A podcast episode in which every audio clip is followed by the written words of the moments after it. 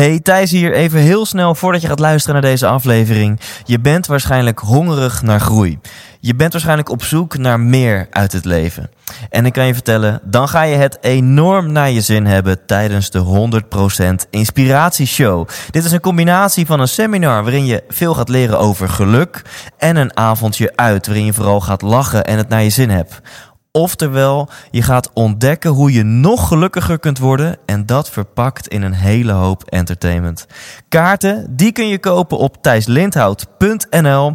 Alle vorige shows waren volledig uitverkocht, dus als ik jou was, zou ik er snel bij zijn. Heb je zin in een avond uit, vol inspiratie? Neem je partner, je collega's, je vrienden en vriendinnen mee en koop nu je tickets op thijslindhout.nl. Mijn naam is Fred Matser en je luistert naar de 100% Inspiratie podcast.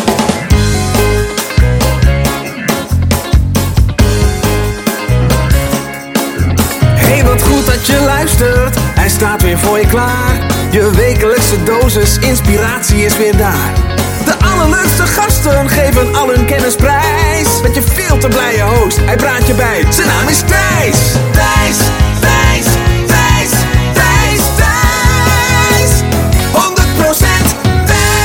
Welkom, lieve luisteraar, bij aflevering Intens 50 van de 100% Inspiratie Podcast. Intens 50. Dat betekent dat dit de 50ste aflevering is. Nou, eigenlijk de 54ste als je een aantal specials meerekent. De 55ste zelfs, geloof ik.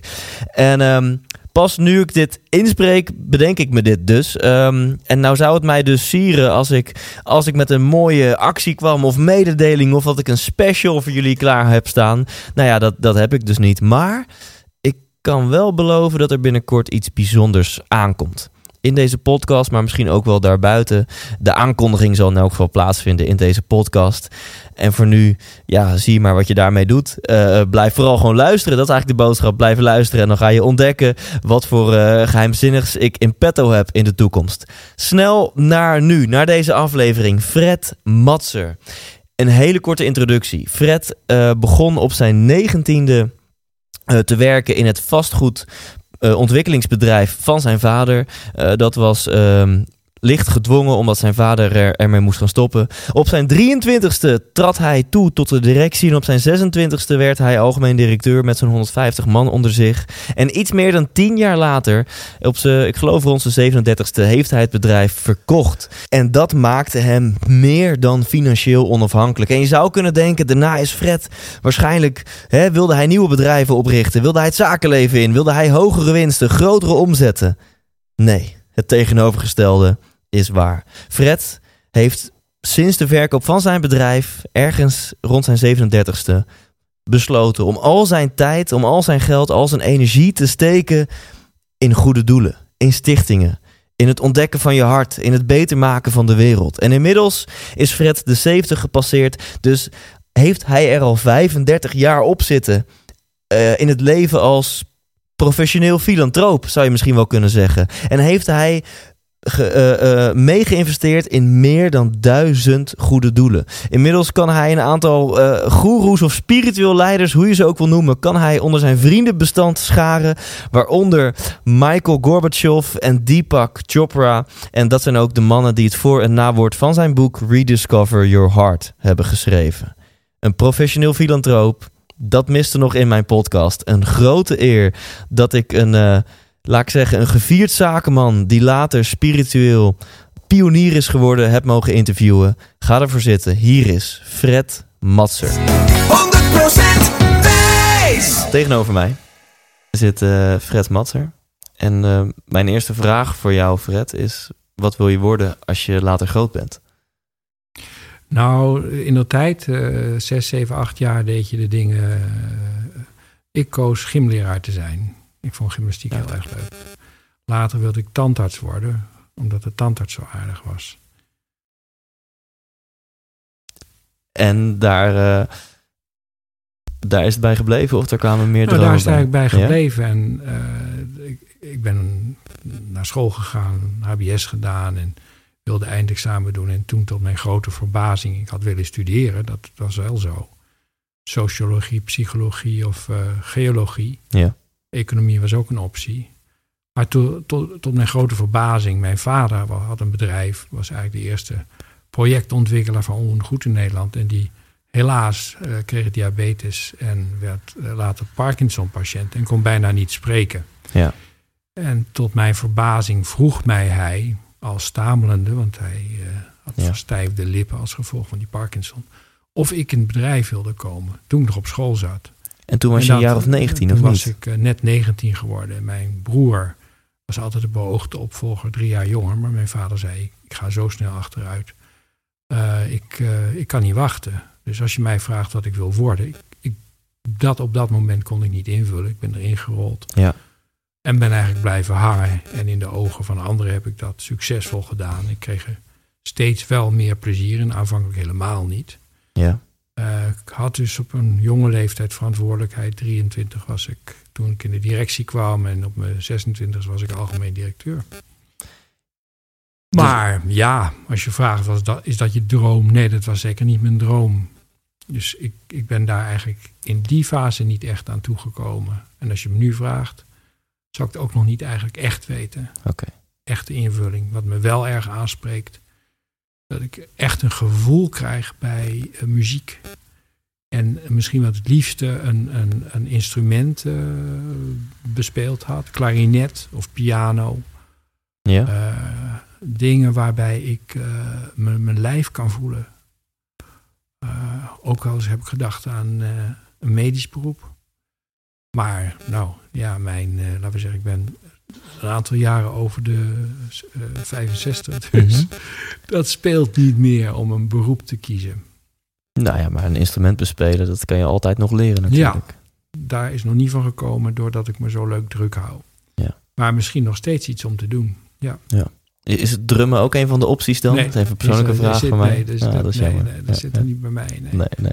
Ik, ik hou heel erg van harmonieën. Halve toontjes, desafinado. Maar ook eh, klassieke muziek als Mozart. Kan me diep, eh, Bach kan me ontzettend diep raken. Ja. Ja. En bedoel je daarmee misschien ook te zeggen dat dat misschien de meest gelukzalige momenten van je leven zijn? Het moment dat je naar muziek luistert of muziek kan voelen? Ja, nou, dat is wel zo. Ja. Dus eigenlijk het, daar waar het niet praten is. Ja. Waar ik de kans heb te voelen. Dat is het, dat is het allerbelangrijkste. Ja. En dat zie ik eh, in het voorgesprek. Iets dergelijks noemde ik al even eerder. En het is heel authentiek wat er gebeurde. Twee, drie weken geleden liep ik hier buiten. En toen kreeg ik het beeld van een sneeuwklokje. Ik kan ook zeggen, ik keek naar, ik zag een sneeuwklokje. Ja. Maar later realiseer ik, me, ik krijg het beeld van een sneeuwklokje. En direct daarna krijg ik een ongelooflijk fijn gevoel. En terwijl ik dat gevoel beleef, maak ik een associatie naar een moment ergens heel jong. En misschien had ik nog geen eens woorden. Waar ik datzelfde gevoel had. Wauw. En dat daarbij realiseerde ik mij de puurheid en onbenorvenheid die ik toen had. Ik zeg bewust, waar ik nog geen woorden kende. Ik hoefde nog niet mijn innerlijk in een code te gaan uitdrukken. Om het aan anderen te vertellen of anderen te bevragen over mijn ervaring of hun over hun ervaringen. En dat is eigenlijk het allerbelangrijkste wat ik misschien wel in dit uurtje of half uurtje wil zeggen. Dat het voelen, ik sta dus, laten we zeggen, in de herfst, winter van mijn leven.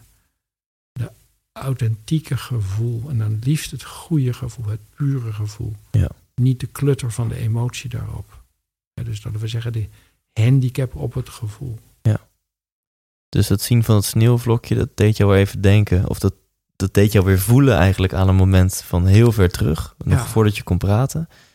En dat, dat raakte je. Ja, En kreeg je ook een bepaald verlangen misschien weer naar die periode? Of, of dacht je van, hé, hey, ik heb toch dat, dat vrije en dat, dat kind zijn, dat, dat heb ik altijd gehouden. Ja, ik Of- heb dat altijd wel gehouden. Dus dat speelse in mij heb ik nog steeds.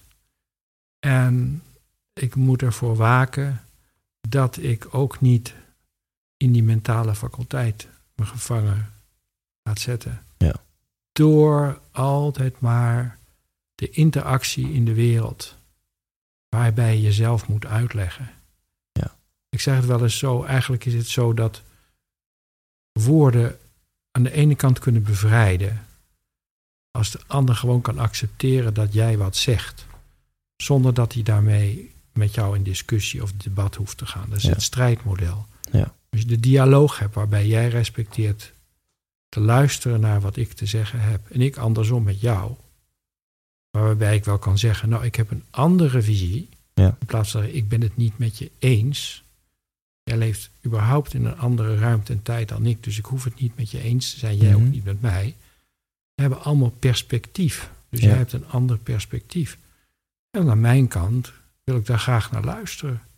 En soms kan het zijn dat door het gesprek wat ik met je heb, bij mij innerlijk een overtuiging komt dat jij een zienswijze hebt die ik ga overnemen. Want hé, hey, je komt daar achtiger over dan zoals ik er tot nog toe heb ingestaan. Ja.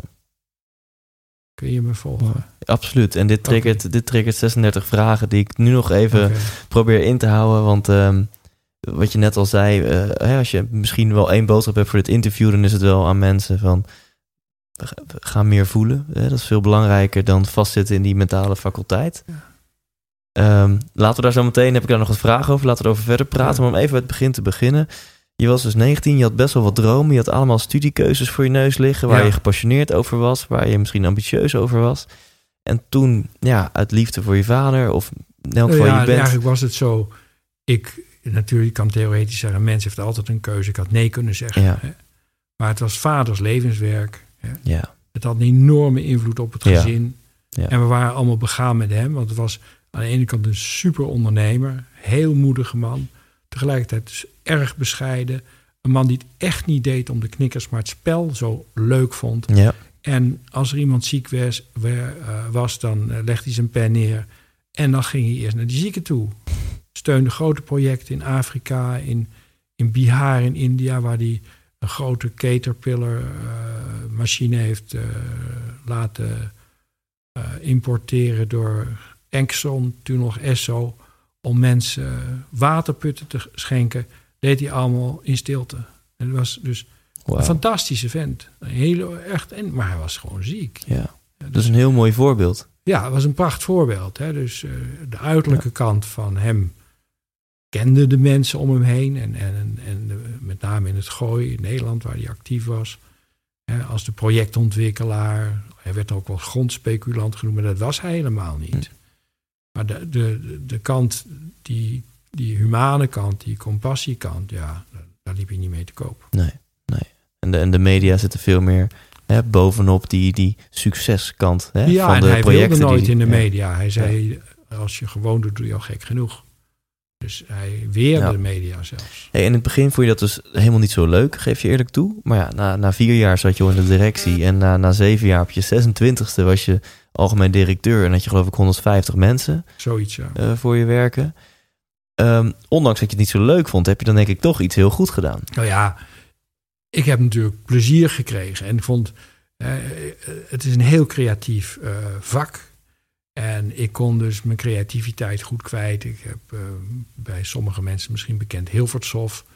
Dat is het centrum van eh winkelcentrum, centrale winkelcentrum in de stad van Hilversum. Daar was ooit een groot plein voorzien. Mijn vader had grond gekocht om daar iets groots als nieuw, nieuw eh, stadsvernieuwing te realiseren. En op mijn 23 dacht ik, schekkenwerk, je gaat er geen dure grond kopen en dan een plein maken. Waar je, waar je, dus toen kwam ik op de gedachte om een doos te maken. Een doos waarbij ondergronds eh, de bevoorrading was. Niet alleen voor de winkels die in twee lagen daarboven zouden komen. Maar ook voor Vro- Vroom en Dreesman en Hema die al in de stad zaten. Twee lagen winkelen en dan 600 parkeerplaatsen op het dak. Waardoor je dus hele stadsparkeren boven ging eh, maken. En iedereen door dat winkelcentrum moest. Nou, dat was voor mij ontzettend leuk. En dat gaf me natuurlijk best een kick om zo'n idee in drie jaar tijd door alle autoriteiten heen te fietsen en de minds van andere mensen Ja. te veranderen. En, en dit dan ook eh, met elkaar Ja. neer te zetten. Dus kan ik dan stellen dat toch wel ergens een ondernemertje was geboren? Ja, natuurlijk heb ik eh, ondernemend, en ik zeg ook wel eens bovengevend, bloed in mij. Het is niet altijd ondernemen, maar het is ook het boven kunnen geven. Ja, ja. ja. En dat bedrijf heb je verder uitgebouwd. En ik geloof ergens voor je veertigste, eind Ja, ik 30, zou- ben je eh, ermee gestopt. Laten we zeggen, ik heb dus ontzettend veel mogen werken met andere getalenteerde mensen. Dus ik heb nooit, als je zegt, ik ja, het was een familiebedrijf, ik heb het mogen runnen, maar met erg veel toegewijde andere mensen. Ik ben eruit gestapt in 19. Uiteindelijk eh, in 83, 82, Ja, 83. dus toen was je een jaartje of 38. Ja, klopt. En ehm, nou, door allerlei omstandigheden dacht ik, ik had het al wel voorzien hoor, dit ga ik niet mijn leven lang doen. Eh, toen realiseerde ik mij, nou, duizenden mensen willen op die stoel van mij zitten. En ik hoef niet meer, dus laat ik maar opstappen. En de wereld staat in brand. eh, ik ga liever wat anders doen. Dus eh, Ja, en, en dat, dat, dat, dat siert je denk ik. Dat je denkt, nou, duizenden mensen zouden op deze stoel willen zitten en ik hoef niet meer. En, en dan ben ik heel benieuwd, wat is dan de, de reden dat jij zoiets had van, ik hoef niet meer, ik wil andere dingen gaan doen? Nou, uiteindelijk is het steeds hetzelfde doen. Je pakt een stukje grond, je koopt een stukje grond. Je, je kent de trucjes van eh, wat je erop kan bouwen. Allerlei gegevens die, waarmee je zo, zo'n stukje grond test. Je weet welke processen je door moet om bouwvergunningen, bestemmingsplanwijzigingen en financieringen. En, nou, dat hele spel, dat ken ik wel. En Ja. Ik heb het niet alleen in Nederland gedaan, maar ook in België, in Duitsland geprobeerd, in de Verenigde Staten ook vele jaren of tientallen jaar. Dus ja, ik, eh, het, het, het- het- weet je, het is een bekend terrein. Ja, dan. het werd na een Eh, tijdje eh, bekend. Misschien, saai. misschien ondanks dat je directeur was, eh, toch een bepaald gevoel dat het gewoon operationeel was. Weer nieuwe projecten, maar hetzelfde draaiboek. Ja, ja dus het, het, gaat, En toen werd- het gaf mij niet meer ja. de, de prikkel om, Ja. Om er mee, mee, mee door te gaan. En toen werd je hongerig, maar je werd niet zozeer hongerig naar, ik ga nog meer bedrijven oprichten en nog groter. Maar volgens mij werd je veel meer hongerig naar iets anders. Nou, kijk, ik had als kind had ik al. ehm, ik vond het Rode Kruis altijd al mooi. Ja. Eh, ik, eh, toen ik jong was, ging ik altijd met kerst ook al.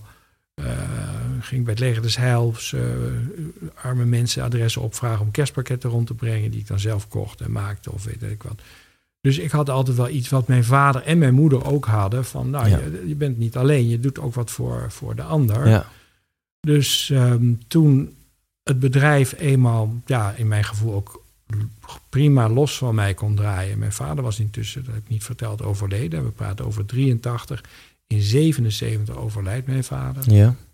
En natuurlijk, wij als na eh, bestaande van hem kregen allemaal een eh, forse erfenis. Dus financieel was ik ook totaal onafhankelijk. En toen dacht ik aan het Rode Kruis, waar ik vroeger wel aan gedacht had. En eh, kreeg via eh Guub toen de voorzitter van Nederlands Rode Kruis en de oude baas van AXO een introductie bij de secretaris-generaal van Rode Kruis en halve maan organisaties in Genève, Ja. meneer Hans Heuk. Dat wil ik graag vertellen. Dat was, iets, dat was heel bijzonder, want ik, ik zei, ik wil graag volontier, ik wil wel vrijwilliger worden hier. En die zei, nou, dat komt mooi uit. En die zei, die zei, dit is de zomer van 1983. Wist jij dat er 5 miljoen kinderen onder de vijf doodgaan als gevolg van de uitdroging die samengaat met diarree? En zei, we, we weten dat niet, hè? Als er een vliegtuig naar beneden komt, hier, ja, dat, eh, dat was laat in de Potomac was er een eh, vliegtuig neergekomen, daar staan de kranten ervan vol. Maar zegt die 350 kinderen die elke dag per half uur daaraan sterven, dat staat niet in de krant. 350 per half uur. Ik, als ik het goed zeg, is dat 300, 350 per half uur die eraan sterven. 5 miljoen En- per jaar. 5 miljoen kinderen per jaar. En ze, maar nou komt het mooie, het slechte en het mooie nieuws. Er is een hele simpele interventie, orale rehydratatiezouten. Een combinatie van zout, suiker en water wat je een kind geeft. Wat iedereen kan geven, geen dokter nodig, geen verpleegster. Het is spotgoedkoop. Je komt het, kan het overal in de natuur vinden. En ah, het is 90% effectief. Wauw. Nou, ik viel Dus- mijn stoel. En zei, deze organisatie hier met 136 landen is uiterst bureau- bureaucratisch. Dus ik ga een coup plegen, zei hij. In oktober hebben we de jaarvergadering, algemene jaarvergadering. En ik wil jou de baas maken. Jim Grant komt, de baas van UNICEF. Dat was een enorme publieke figuur in de hele wereld. Uh, en die gaat het lanceren en dan zeg ik meteen, uh, hier de man is uh, die dat doet. En zei, wil je dat doen? Ik zei, ik wil dat zeker overwegen en binnen. Ja, ik moest er even over nadenken. Tuurlijk. En toen, na een week heb ik gebeld en gezegd, nou, ik doe dit voor twee derde van mijn tijd. Want ik wil op afstand ook nog het bedrijf kunnen leiden. Dus één keer per maand. Ik moest verhuizen naar Genève. Ja. had ik nog naar Nederland om toch het bedrijf te begeleiden. Ja. En nou, dat heb ik uiteindelijk gedaan. Dus uh, het is gelanceerd. En, maar, maar ik heb daar twee grote lessen geleerd en die wil ik graag delen. Ja. Ten eerste dus, hoe kan het dat er een zo goedkoop, effectief iets is? Wat natuurlijk is, ja? En, eff, he, en spotgoedkoop, dat, dat we dat niet weten. Nou, de industrie, de zakenwereld is niet geïnteresseerd. Waarom niet? Omdat het product zo goedkoop is dat je bijna geen marge erop kan maken. En de bevolking die waar het uh, relevant is, dat zijn allemaal mensen in derde wereldlanden, als dat de manier van zeggen is. Dus die hebben geen koopkracht om dat, uh, om dat te, tot zich te nemen. Ja. Dus de eerste les was: hey, eigenlijk, wat zijn onze systemen van uitsluiting door competitie? toch zo hard dat we hier op een ronde bal met elkaar ja. 5 miljoen kinderen gewoon dood laten gaan, omdat, terwijl het geld er is, we er niks aan kunnen verdienen. Nou, het goede nieuws is, fast forward, een aantal jaren geleden, door dat enorme leger van NGO's en vrijwilligers, is het nu op een half miljoen. Dus er is veel veranderd in, wat is het, 30, 35 jaar. Is dit enorm omgeslagen. Dus dat is één mooi ding. Twee mooie wat ik leerde was. Wat gebeurt er hè, met die diarree? Als je diarree hebt, wat gebeurt er? Alle elektrolyten, eigenlijk de bouwstoffen van je, van je, van je immuunsysteem, die gaan eruit. En wat was de grap nou? Dat wist men al heel lang. Dat, wat die, die elektrolyten zijn de zouten. Hè, dus via Ja. water en zout dondert dat er doorheen. En je droogt uit omdat water, dat, dat gaat maar door. Mhm. En toen per coïncidentie vond men als je suiker toevoegt, wat doet de suikers? Die faciliteren de darmwand weer te, zich te openen. Waardoor als je dus dat zout, suiker, water neemt, die elektrolyten weer door de darmwand het lichaam binnengaan en via de bloedstroom het immuunsysteem versterken. Dus de grote visie of de inzicht wat ik daar kreeg, is dat met heel natuurlijke processen, dus heel weinig veredeling, geen pharma is daarbij. Geen processed food. Het is gewoon het meest simpel iets wat werkt. Daar kunnen we levens mee redden. Want met een sterk immuunsysteem zijn talloze ziektes überhaupt vermijdbaar. Ja. Dus toen zag ik in, hey, dat hele antropocentrische circus, ik, nou, antropocentrisme, hè, het egoïsme van de soort. Mhm. De mensheid gedraagt zich niet meer naar de natuurlijke wetten en de, in de natuur al die stoffen die aanwezig zijn, die met nauwelijks veredeling beschikbaar zijn. Nee, wij als mens veredelen heel veel, dus door manipulatie van de mensheid, allemaal laagjes van hogere kosten, ook van promotie eroverheen te leggen, daarmee de natuur uit te zuigen, maar wel de zakken van mensen met wel of geen nodig geld te vullen. Ja. Dat was ook een grote les. En het zijn waanzinnige resultaten. Het is, helaas heeft het 30, 35 jaar moeten duren. Maar je hebt het, of je, het is teruggebracht van, van 5 miljoen naar, naar een half miljoen. Hoe kan je er wat over vertellen? Misschien de, ook de rol die jij erin hebt gespeeld? Nou ja, een bescheiden rolletje. Hè? Want wij, ik heb daar gewerkt uiteindelijk van 19, uh, even kijken, 1983 tot, tot en met 86. Ik heb drie jaar mogen leiden dat programma. Ja. Hè, we zijn met niks begonnen. Ik had een prachtig uh, klein team. En wat wij deden vanuit Genève, hè, de, organisatie van Rode Kruis, een halve maan organisatie, is toen de Liga, nu uh, de Federatie. Dat is een organisatie van zelfstandige landen, landenorganisaties. Dus wat waren wij? We waren een soort supportgroep, een kennisgroep die je in kon huren. Ja. En dan gingen wij naar Kenia, naar Sierra Leone, naar Swaziland of waar dan ook. Ja. Om met het lokale Rode Kruis hierover te praten. En de mensen eigenlijk te begeleiden naar het gebied waar de problematiek zich voordeed. Daar ook een les geleerd. Heel veel. De mensen op de hoofdkwartieren hadden vaak eigenlijk veel meer interesse in hun eigen mooie kantoor en hun baantje daar omheen, dan werkelijk te gaan naar de gebieden waar het lijden was. En dat zie je over de hele wereld. Die urbanisatie, die heeft tot gevolg dat mensen ontzettend graag op plekken blijven waar ze het comfortabel hebben. Heel recent nog ben ik in andere hoedanigheden naar India geweest. En ook geprobeerd om op in het rurale gebied, dan gingen wij morgens om vijf uur opstaan, om, of om vier uur opstaan, om vijf uur in de trein te zitten, om vijf, zes uur te, het land in te gaan. Het was heel moeilijk om mensen mee te krijgen vanuit India zelf. En nog moeilijker om tegen de mensen te zeggen: als je nou verandering wil op dat land, dat betekent dat jij tijdelijk ontworteld moet zijn vanuit Delhi, uit de stad. En ja. wel bereid moet zijn om een half jaar of een jaar onder de mensen te gaan leven.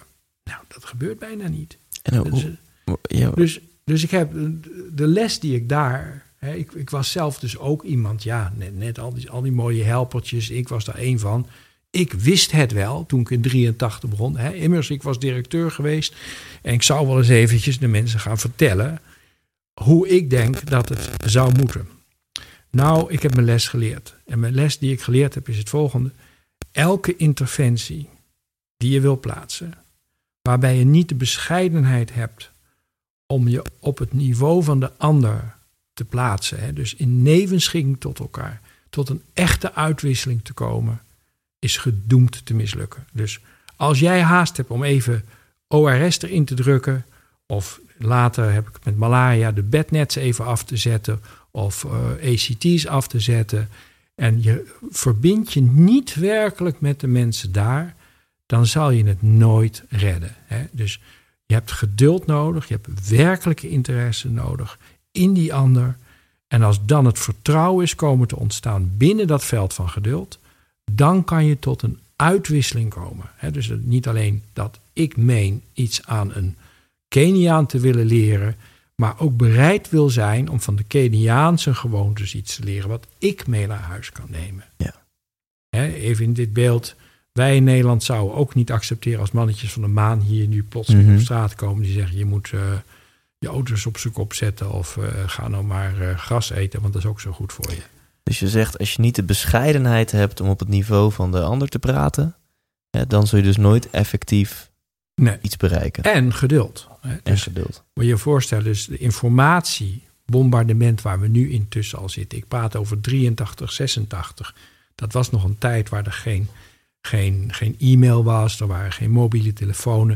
Dus het leven toen al, toen nog, zorg, dat kon zich voltijdig voltrekken. Ja. Nu door het opgefokte ritme en het bombardement van informatie dreigen we een zodanig hoog hersenritme te hebben dat we nog verder van ons hart zijn eh, komen en zijn gekomen. Ja. Dus, dus het wordt alleen maar moeilijker, zeker in de gebieden van de wereld waar nog nood is, waar dit veel minder aan de orde is, die afstand die, ver, die vergroot. Ja, en dat zei je net ook al mooi. Hoe komt dat, denk je, dat wij als mensen steeds verder bij onze natuur vandaan komen te staan. En dat het zoveel meer hoofd is. Nou, dit zijn veronderstellingen. Hè? En dus ik begon al te zeggen, op het moment dat we woorden krijgen als instrument om ons uit te drukken.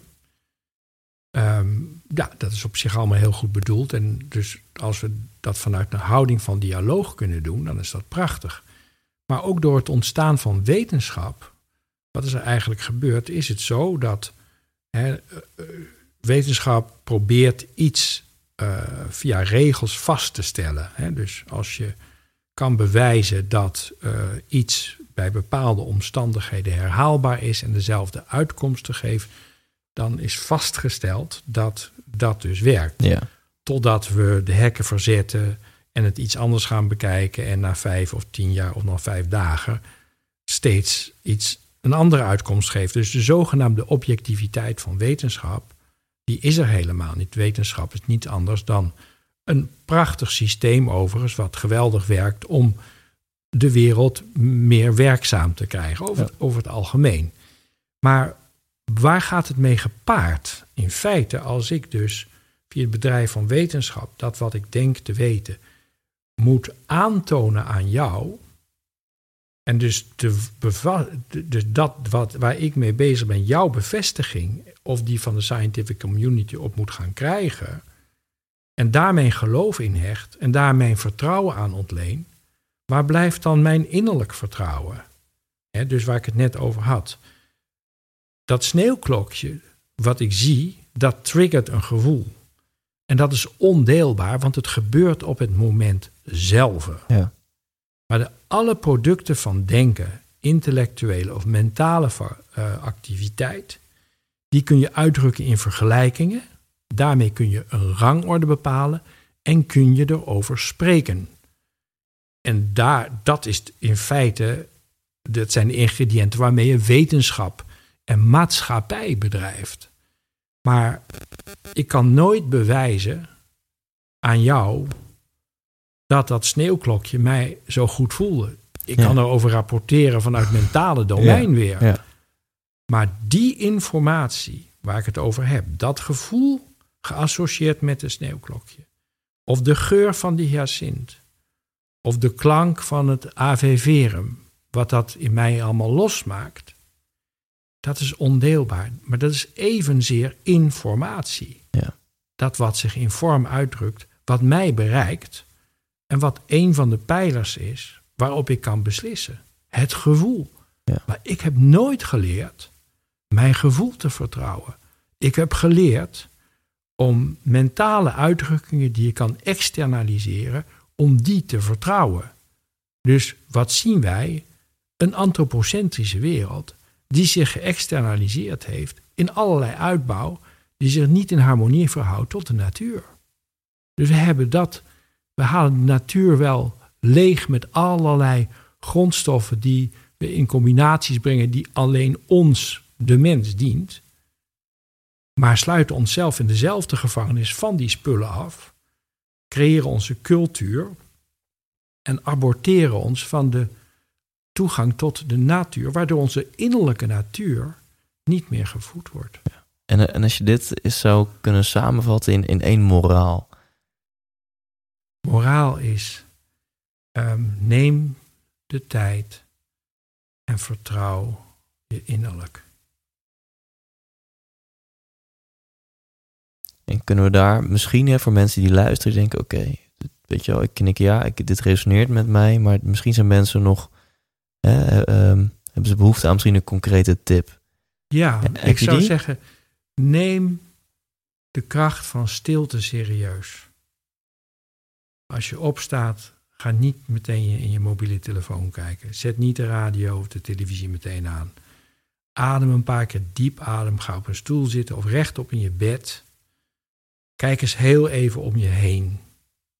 Kijk eens ook nog even rustig in de spiegel, diep in je eigen ogen. En voel jezelf. En misschien doe dat nog eens een keer overdag. En s'avonds. En kies wat rustige muziek om naar te luisteren. Muziek die je fijn vindt. Wat het ook is. Neem de tijd voor eten. Ga niet zitten multitasken als je aan het eten bent. Stilte is een enorme voedingsbodem. Ik heb het over sneeuwklokjes. In alle stilte onder de grond, in het donker, daar wordt het sneeuwklokje voorbereid. In de baarmoeder wordt het kindje voorbereid. In de stilte, in de rust. De kracht van kwetsbaarheid is een enorme bron van leven. De enige bron van leven. En als ik dit hoor, dan denk ik, ja, ehm, alsjeblieft mensen, als je luistert, eh, ga dit doen. Ik geloof je heilig in.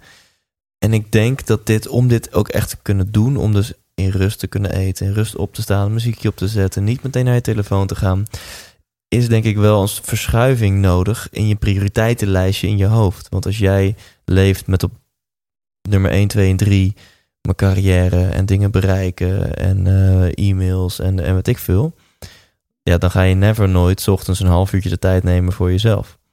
Nee, Dus kun je daar misschien wat over vertellen? Welk, welke waardes zou je eigenlijk op 1, 2 en 3 moeten hebben staan in je leven? Nou, kijk, ten eerste kan ik dit natuurlijk best leuk zeggen. Ja, Maar ik leer dit ook met vallen en opstaan. Hè? Ja. Vijf stappen vooruit en vier terug. Absoluut, elke keer weer. Ja. Maar ik schuif per saldo er eentje op. Ja, maar ik denk dat dit al heel verhelderend is voor mensen om te horen. Ja, dus, eh, dus alsjeblieft, als het niet lukt, geef jezelf niet op je kop en, en uh, maak jezelf niet schuldig en zeg echt, shit, het, het lukt weer niet. Hè? Dus gewoon acceptatie. Nou, even het beeld. Als ik vandaag met mijn linkerhand elk me jarenlang mijn tanden poets. Ik heb mijn tandenborstel in mijn linkerhand. En een professor dokter gaat mij vertellen dat het voor mijn gezondheid veel beter is om met mijn rechterhand dat te doen. Nou, Thijs, dan weet je, het kost dan een hele hoop kracht om dat ingesleten patroon, wat zich eigenlijk in de neural pathways heeft vastgezet, dus ergens in mijn hersenen zijn, dit is al even een beeld, een groefje gemaakt, Mhm. dat ik links met mijn linkerhand mijn tanden poets. Ik heb enorm veel wilskracht nodig om mij met, rechtshand, met de rechterhand te gaan poetsen. Ik heb misschien de steun van mijn partner nodig, die het, ook, die het niet leuk vindt, want die moet misschien ook wel rechts gaan poetsen. Ja. Dus ik moet haar of hem vragen, wat dan ook, om dat ook te gaan doen. Mijn familie, mijn dorpsplein, mijn school, mijn fans van Ajax. We moeten, hè, dus wil je verandering brengen, dan is het belangrijk, wil het succesvol zijn, dat je zo groot mogelijke groep hebt die bereid is met vallen en opstaan, vijf vooruit, vier achteruit, dit te willen leren. Denk aan het roken. Denk aan het niet meer mogen roken. Eerst in vliegtuigen, daarna nou, in cafés. Nou, hè, het is op een bepaald moment een groep die met elkaar de kracht opbrengt. En dan wordt het collectief bewustzijn daarmee gevoed dat het eigenlijk vanzelf gaat. Ja. Nou, dat is eigenlijk met elke gedragsverandering. A. Wend je wilskracht aan. B. Wees heel consider considerate. We- Wees, eh, hoe noem je dat? Eh, wees eh, Mm, cons- lief, eh, lief voor jezelf. Ja, hè. ja. Eh, Knal jezelf niet meteen af dat, dat, je dat, dat, je niet kan. Ja. En vraag mensen om hulp. Hulp. Wil je mij helpen? Wil je zorg?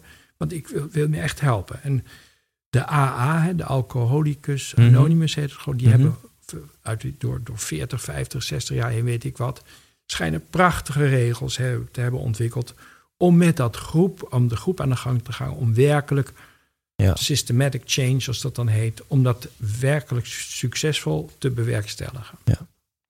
En als we even teruggaan naar, naar jouw levensverhaal. Je hebt in Genève gewoond, daar hele mooie dingen gedaan voor het Rode Kruis. Daarna heb je een rol gespeeld en mee geïnvesteerd in tig goede doelen en foundations. Eh, wil je daar misschien wat over vertellen? Over ehm, waarom je dat, dat doet en, en, en wa- wat jou zo enorm drijft om dat te doen? Nou, ik heb dus daar eh, bij het Rode Kruis geleerd eh, ja, om, om in bescheidenheid te helpen, maar ook door mezelf te helpen. Ja. Wat ik je al zei, ik ben gefortuneerd, geraakt door een vader die overigens niet erop uit was om gefortuneerd te zijn, maar het was een, het resultaat van zijn handelen. Ja? Uh, dus ik zie voor een groot deel, ik, natuurlijk, ik leid een heel uh, comfortabel leven. Maar merendeel van de tijd ben ik bezig om te kijken hoe kan ik dat geld succesvol, dat is een woord dan van jou, maar uh, zo, ik zou meer zeggen, zo functioneel mogelijk aanwenden om mensen in hun kracht te brengen in de context van nou, een, een goede ecologie. Hè, dus in, van een groene wereld, om het zo maar te zeggen. Ja. En dat heeft talloze uitdrukkingen gehad. En we hebben mogen werken in, ja, althans projecten mogen steunen in uh, meer dan 50 landen met, uh, nou, op een bepaalde manier van tellen 700, maar een andere manier van tellen meer dan 1000 uh, projecten die, wow. die we hebben kunnen steunen. Ja. Maar ook hier weer met succes, maar ook niet met succes. Hè. We allerlei rapportagesystemen hebben we opgezet voor mensen over de hele wereld, die dan van ons voor een project gecofinancierd werden. Maar een hele grote groep, ik geloof wel een derde of nog meer, die laat nooit meer van zich horen. En dat is wel een beetje teleurstellend. Ja. Als je dus zelf moeite en, en, tijd investeert om het allemaal te checken en met mensen Ja. te praten. En op een bepaald moment, en ze doen hun best allemaal om het geld te verkrijgen. Maar op het moment dat het in de zak eh, zit, dan, nou, Ja. en dan praat ik niet, Ja. hè, dus twee derde zit wel goed, maar ook weer een hele groep die dat, dat Ja. afweten dan. Ja. En betekent dat dan dat sinds 83 eigenlijk al jouw tijd en aandacht voor het grootste gedeelte is gaan zitten in, eh, in, in goede doelen? Ja, nou, alle tijd dus niet, maar met een houten oog zeg ik tussen de 70 en 80 procent wel. Ja, Ja. dat is wel mijn, eh, mijn tijdsbesteding. Ja. Ja. En ja, dat geeft mij meer bevrediging dan eh, in der tijd de projectontwikkeling. Ja. ja, dat is wel zo. Maar nogmaals, je vroeg me dat helemaal in het begin. eh, dat, dat, dat gevoel met muziek. Maar ook, ik heb nu zeven kleinkinderen en de jongste is, eh, die heeft nog geen woordjes. Hè, dus die is acht, negen maanden. Daar heb ik toch de kans om zo in de ogen van haar te verdwalen. Want de ogen kennen geen opinie van haar. Dus ze heeft vrij in het Ja. kijken. Zij Mooi laat is dat, zich kijken. Ja. Zeg ik wel eens. En ik laat mijzelf ook dus helemaal gaan met haar. Dus ik hoef ook niet... eh, eh, ik kan gewoon kijken. En, En dat zijn ook weer van die gelukzalige ja, momenten. dat zijn van die geweldige momenten. Dat is echt Ja. heel erg fijn, ja. ja. En je, je, je, je zou ook kunnen stellen dat jij eh, professioneel filantrope eh, bent. Je hebt Mhm. heel veel eh, hele interessante mensen ontmoet. Vriendschappen opgedaan met onder andere mensen als Deepak Chopra. Ja, dat is, dat is natuurlijk waanzinnig. Ehm, ja, laten we het daar eens over hebben. Kun je daar misschien eens wat over vertellen? Hoe, hoe heb je hem ontmoet en hoe is daar een vriendschap uit ontstaan? Ehm, nou, allereerst, ik heb hem ontmoet. Eh, ik was mede-organisator van de State of the World Forum in 1995 in Californië, waar eh, Alan Cranston was, eh Gorbachev, waar ik overigens ook bevriend mee Ja. geraakt ben. En met Jim Garrison. En daar was Deepak Chopra, die trad daar op. En eerlijk gezegd vond ik het een ontzettende arrogante man. Dat daar had ik helemaal geen mal mee. Ja. En eh, toen via een vriend heb ik hem eh, in Costa Rica in 2006 herontmoet. En eh, ja, toen was het bingo. We hadden meteen contact. En hij vroeg mij binnen een aantal weken of ik toen voorzitter wilde worden van de Alliance for New Humanity. Dat was een organisatie waar hij de directeur van was. En dat heb ik ook tijdje gedaan. Om, eh, ja, in ons naïeve idealisme probeerden we een betere wereld te creëren. Ja, we hebben samen opgetreden. Hij heeft een paar keer geïnterviewd en heeft me uiteindelijk gevraagd om in de Chopra Foundation Board te komen. Dat, Mhm. eh, dat heb ik gedaan. Er zit nu een jaar of zes, zeven in. Intussen zijn daar heel veel houten methoden eh, bij eh, aangesloten. Ja. En hij heeft Ja. in boord gekomen van de Fred Foundation. eh, bij mij. Niet dat dat De Fred Foundation. ja, niet dat dat ontzettend veel eh vergadertijd van hem kost, maar ik vond het ook wel leuk. Ja, tuurlijk. En eh, mooi dat hij ja heeft gezegd. Ja, ja gezegd. Het is een ontzettend goede man en buitengewoon briljant. En Ja. erg veel gevoel natuurlijk ook voor media. Man, wat heeft hij niet? 80 boeken geschreven intussen. En al vele bestsellers daarvan. Zo. En ik vind het een geweldige leraar. Ik heb dus eh, toch ook wel misschien in mijn leven zo'n eh, acht of tien eh, tal workshops bij hem gevolgd. Van vier, tot, vier dagen tot, tot een week of zo. Mhm. Ja, dus een hele fijne kerel om mee om te gaan. Heel bereikbaar, Ja. toegankelijk. En eh, belt je dezelfde dag terug, weet je. Ja. Altijd, nou, fantastische man, vind ik. En, en kan je eens één les met ons delen die je van Deepak hebt geleerd? Ehm, ja, on the spot zet je. Want het zijn Ik- ik, natuurlijk dit, vele. dit, dit zijn echt hele vervelende vragen. Daar ben ik me van Ehm, bewust. Ja, ehm, nou, wat ik van hem geleerd heb, is woorden te geven aan de vraag wie is me. Er is, ik ben er toevallig nu ook een artikeltje over aan het schrijven. Ik heb dat nog niet verteld, maar ik heb een aantal paranormale ervaringen gehad. En waardoor, laten we zeggen, het, het totaal, de, het ik wegviel. En er geen oordeel was en een, een maximaal gevoel had. En dat heeft eigenlijk eh ja, ziljarden jaren eigenlijk geduurd in mijn beleving. Mhm. Terwijl het nou, in, in de ruimte tijd maar 10 seconden was. En dat kon ik met Deepak delen. En die kende dat ook. En ehm, hij heeft mij wel geleerd hoe je die vraag kan stellen. We nemen allemaal maar aan wie, wie is me, wie is Thijs? En, en wie is Fred? Nou, ik kan niet verder gaan dan een herinnering van toen ik drie jaar oud was. Maar daarvoor is eigenlijk mijn hele leven. Hè, dus ik neem aan op grond van waarnemingen van derden dat ik daar al voor gebo- daarvoor geboren moet zijn, maar ik weet daar niks van. Ja. En toch ga ik als een vanzelfsprekendheid daarmee om. Ik haal paspoorten op met de, daar staat het ook in. Ik ben wel bij mijn geboorte geweest, maar ik weet er geen bal van. Ja. Dus ik ga gewoon, ik vertrouw op datgene wat in overdracht mij verteld is. Maar ik vertel het alsof het de gewoonste zaak van de wereld is. Maar als ik daar doorheen kijk, en dat, dat, dat spoor heb ik met, samen met Deepak gevolgd, is alles hearsay. Dus eigenlijk, de vraag is, wat is dus materie? Dit gaat misschien te snel. Maar het bewuste zijn van mij reikt dus in mijn herinnering niet verder dan tot mijn derde jaar. Ja. En toch, dus ik mis een stuk. Ja. Maar als ik, ken je dat plaatje van His Master's Voice? Nee. Nou, dat is zo'n oud reclame dingetje. Dat is, je kan ook wel de spiegel, die je steeds maar achter elkaar zet. Als je in de spiegel kijkt, dan kan je, hè, je zet ze allemaal onder een bepaald- bepaalde hoek. Dan heb je een soort bijna verdwijnpunt van, Ah. ja? Hm. Dus als je dus vraag stelt, dus wij praten elkaar maar na. Maar als je daar diep over doordenkt, dan is materie niet anders dan een general consensus, een algemene aanname die zonder bewustzijn niet bewijsbaar is. En dat is het interessante dat wetenschap zich eigenlijk stoelt op alles is een gegeven.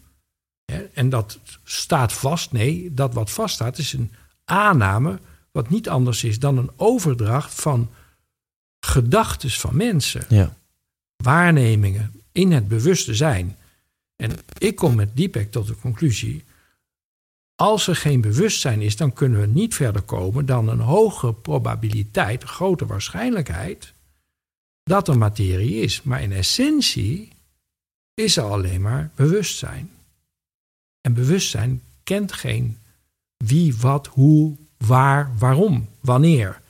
En wij belasten ons in het leven continu met de vraag wie, wat, hoe, wat, wanneer. Dat zijn kwaliteiten en vragen die horen bij de eindigheid. Maar de oneindigheid, hè, die geen tom-tom heeft, die, die niet zich uitdrukt in wie, wat, hoe, wanneer, dat is niet een deel van onze. Het is wel deel van ons bewustzijn, maar via de ratio heeft het geen plek. Nou, en de ratio is bij uitstek het instrument waarlangs wetenschap bedreven wordt. Dus een heel stuk van ons zijn wordt onbehandeld. Ja. Omdat wij het willen begrijpen en niet kunnen aanvaarden dat iets ontgrepen kan zijn. Ja. Het laat zich niet bevatten omdat het niet omvattelijk is, niet bevattelijk is. Ja. Nou, dus een beetje warrig antwoord. Nou, en, misschien. nou ja, en, die, en die, die paranormale ervaringen die jij hebt meegemaakt een aantal keer, hebben die dan er voor jou voor gezorgd dat je anders bent gaan denken over Ja. dingen? Ja, dat is essentieel geweest. Ja. In, essentieel in, in het kijken naar. eh, hè, dus ik heb in mijn leven uitgenodigd de aanwezigheid van het oneindige. Dus dat is voor het leven, gedurende het leven en na het leven. Ja. Dat is bewustzijn. En dus tijdelijk is het geframed in een menselijk bewustzijn. Ja. Maar het bewuste zijn is veel groter. En geeft dat je misschien een bepaalde rust of Ja. een bepaalde vrijheid? Ja, dat geeft mij veel meer rust en veel meer vrijheid dan vroeger. Ik heb eh, ooit eh, na mijn paranormale ervaring eh, kwam ik in contact met Jerry Jampolsky, een kinderpsychiater, en een prachtige zegde die zei: Where there's love, there is no fear. Where there's fear, there is no love. Love is letting go of fear. En that's it. En dus het hele leven gaat uiteindelijk om het loslaten. En het loslaten van materie. Het loslaten van denkbeelden. Het loslaten van oordelen. Om te komen in de mode van te kunnen onderscheiden. Want vind je daar dan geluk? In het loslaten Ja. van angst, daar vind je geluk. En eigenlijk, dus, dus als je eigenlijk de hele ruimte tijd doorschouwt, de eindigheid, dan bestaat die bij de gratie van weerstand, Mhm. plus min, hè, de wrijving, tegendelen. Met elkaar plus en min zijn tegendelen, maar met elkaar vormen ze een eenheid. Mhm. En weerstand, als je daar in essentie naar kijkt, in de psychologie, is hetzelfde als angst. Dus op zich, angst is oké, Ja. Als we maar zien, als we kunnen doorzien als we een angst beleven, wat de wortel van die angst is. Door het licht aandacht daar naartoe te brengen, kan de wortel helpen van die angst verdwijnen, waardoor je dus weer in een volgende laag komt. En zo. Ja. Uiteindelijk, het laatste wat je loslaat is je leven. Hè, Dus je laat het leven gaan. Voel wat hier wel een hoe-vraag bij opkomen. Ik denk, hè, ik zelf en luisteraars denken, ja, oké, ik heb wel angsten. Iedereen heeft angst. Ik als je ook. eerlijk bent naar jezelf. Ik ook. Oké, ga naar de wortel. Ja, nou, naar de wortel gaan. Nou, dat lukt eh, waarschijnlijk nog wel in een, in een goed zelfreflectiemomentje. Maar dan zeg je, oké, laat nu licht schijnen op die angst. Hè? En dan kan die, dan kan die weggaan. Ja, je kan dus inderdaad je angst ontkennen. Dus dat ken ik ook. Dus steeds maar aan de kant. Want het is gewoon te zwaar. Ja, Want je hebt geen zin in het verdriet of wat er ook bij hoort of wat dan ook. Dus, maar op het moment dat je de moed hebt om onder ogen te zien jouw falen, jouw schaamte, jouw schuld of wat het ook, of je, mijn, mijn falen, mijn schuld, mijn schaamte. Als ik moed heb om door die pijn heen te gaan, dan, dat bedoel ik, dan zal ik daarachter altijd veel meer ruimte vinden. Ja. Maar dat is des mensens, dat blijft plakken. ja dus, dus blijft je, ja, je moet dus de moed hebben. De ballen tonen, als ik het zo mag zeggen. Ja. Gewoon, eh, ja. Ja. Ehm, we hebben nog een paar minuten en ik heb nog een paar zeer intelligente vragen aan je. Hmm. Ehm, je hebt een boek geschreven, Rediscover Your Heart. Met eh, eh, het voorwoord van eh, niemand minder dan, dan Michael Gorbachev en het nawoord van, van Deepak Chopra. Kun je wat over dat boek vertellen? Ehm, ik denk allereerst de, ja, waarom heb je het geschreven? En ten tweede misschien kun je wat delen van wat in het boek staat. Nou, ik heb het geschreven eigenlijk toch om iets voor mijn kinderen vast te leggen. Het is intussen alweer acht, negen jaar geleden, geloof ik, tien jaar misschien wel, dat ik het geschreven heb. Uh, ik uh, ben ooit uitgenodigd door Carolyn Mays. Die heeft ook een stukje in het boek geschreven. Zij schrijven nou eens allemaal op wat je meegemaakt hebt. Um, ik, uh, ja, ik heb eigenlijk willen delen, het allerbelangrijkste eigenlijk, dat wij zelf kunnen veranderen. Hè, en dat het moed vergt om over de randen van ons geloofssysteem heen te gaan. Dus in feite, we hebben allemaal, noem ik maar, geïmporteerd saboterende gedachten. Sommige gedachten veel functioneel. Maar ik nodig de mensen uit om na te denken over de fluwelen handboeien die we allemaal aangedaan hebben. Ja. En uh, niet alleen te vertrouwen in kennis, uitwendige kennis, maar ook in je inwendige kennis, hè, waar we het over hadden. Het gevoel, de intuïtie. Daar heb ik niet in mijn educatie, nog van mijn ouders, nog op school, geleerd daarin te vertrouwen. Dus mijn oproep aan de mens zou zijn: alsjeblieft, met vallen en opstaan leer je gevoel te vertrouwen. Ja, dat vind ik een hele goede. Ja. En, en, en, ja? en ook um, vergeef jezelf. En vergeef de ander. Dat is een grote les. Zo. Dat is ongelooflijk belangrijk, want dan gooi je ontzettend veel. Maar echt vergeven. Hè? Niet, uh, niet van sorry hoor, Piet. Uh, Ja. Maar beleef het even. Ja. Ik had toevallig vanmorgen een lang gesprek met een hele goede vriendin van mij aan de telefoon. En zei: Ik kom. Ik heb de, harkerig gedrag vertoond. Tien jaar geleden of zo. En uh, echt verschrikkelijk. Op de, in die tijd wist ik het niet. Maar als ik nu naar kijk, dan schaam ik me diep. En dat was in, aangaande het gedrag naar haar. En daar heb ik dus al, alsnog mijn excuus voor aangeboden. Ja. Maar nu kon ik het voelen. Toen Ja. niet. Ja. Maar het was wel vervelend om het even te doen. Maar weet je, maar ik had er ook weer voldoende afstand van. Het vergt de moed om het te doen. Het vergt de moed om Ja. het te doen. Ja, Ja. Dus je zegt, met vallen en opstaan leer je gevoel te vertrouwen ja, en vergeef jezelf en vergeef anderen. ja, ja absoluut. Wauw. Waar, waar komen al deze wijsheden vandaan, Fred? Uit het oneindige. Uit het oneindige. Ja, We hadden het voor, eh voordat het interview inging, hadden we het even over succes. Hè? Dat ik vertelde over Ja. mijn zoektocht naar geluk en succes. Mhm. Nou, jij, jij ging meteen aan op het woordje succes. Mm. Ehm, ik vind het leuk om daar nog kort even over te filosoferen. Want jij gaf aan, ja, succes, succes. Wat is succes? intellectueel begrip wat ik niet kan voelen. Het sneeuwklokje gevoel na het te zien, dat kon ik voelen. En hoe ouder ik word, hè, ik ben de 70 voorbij nu, hoe meer ik dat gevoel leer te vertrouwen. Dus op dat moment, ik zit eigenlijk nog op kleuterschool hè, met, met mijn gevoel. Uh, tweede punt wat ik wil zeggen is nog even, ik zei net over bij de gratie waarvan ruimte en tijd bestaat, hè, plus en min. Dat is geven en ontvangen. Dat is denken en voelen. Dat is het mannelijk principe en het vrouwelijk principe. Wel aan. Die duo's waar ik het over heb, die zijn bedoeld zich dynamisch, harmonisch tot elkaar te verhouden.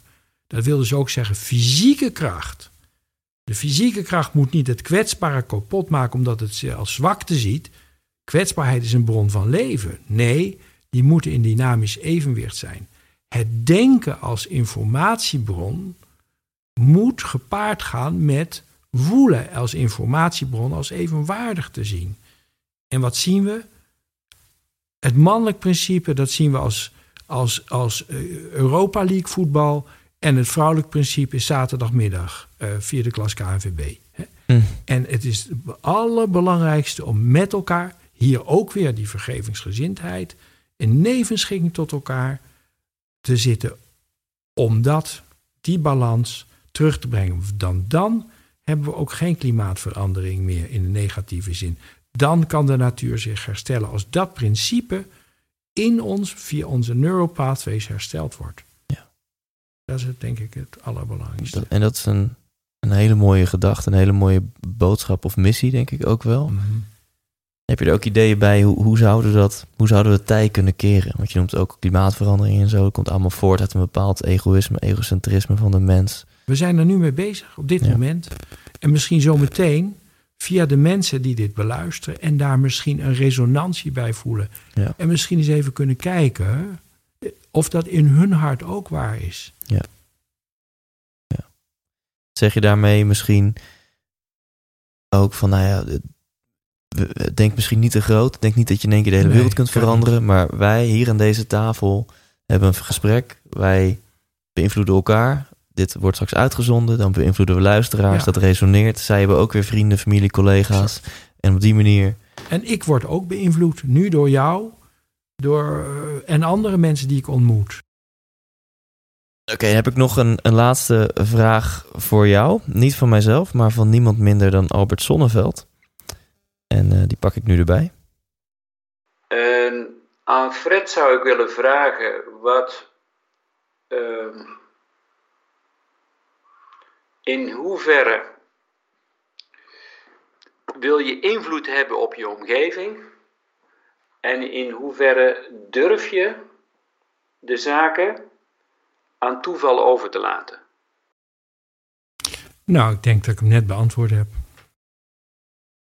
Eh, en? Nou, luister maar terug naar wat ik zei. De antwoord ligt in de laatste minuut van het gesprek. Ja. Maar zou je dat willen herhalen nog een keer? Voor de, voor de luisteraars die denken, oh, wat, wat bedoelt nou, hij Nou, ik zei eigenlijk, wij beïnvloeden elkaar. Ja.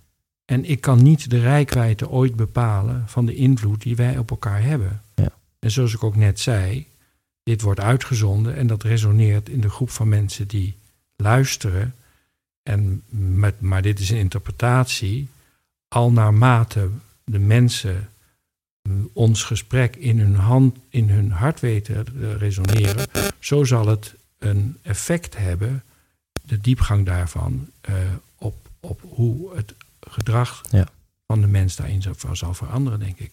Ik geloof dus minder in het intellectuele stuk, zeker niet als het alleen staat, maar wel in de combinatie, als dat wat het intellect voortbrengt in het hart gevoeld kan worden, dat het dan tot een gedragsverandering kan leiden. Ja. Dankjewel. Tot slot is er nog één vraag die ik jou had moeten stellen, maar die ik niet heb gesteld. Uh, nou, nee, nee, niet dat het me nu opkomt. Maar er zijn natuurlijk. Ja, ik kan nog ontzettend leuk doorbabbelen. uren volgens mij. Misschien een keer een uh, podcast Fred Master 2.0.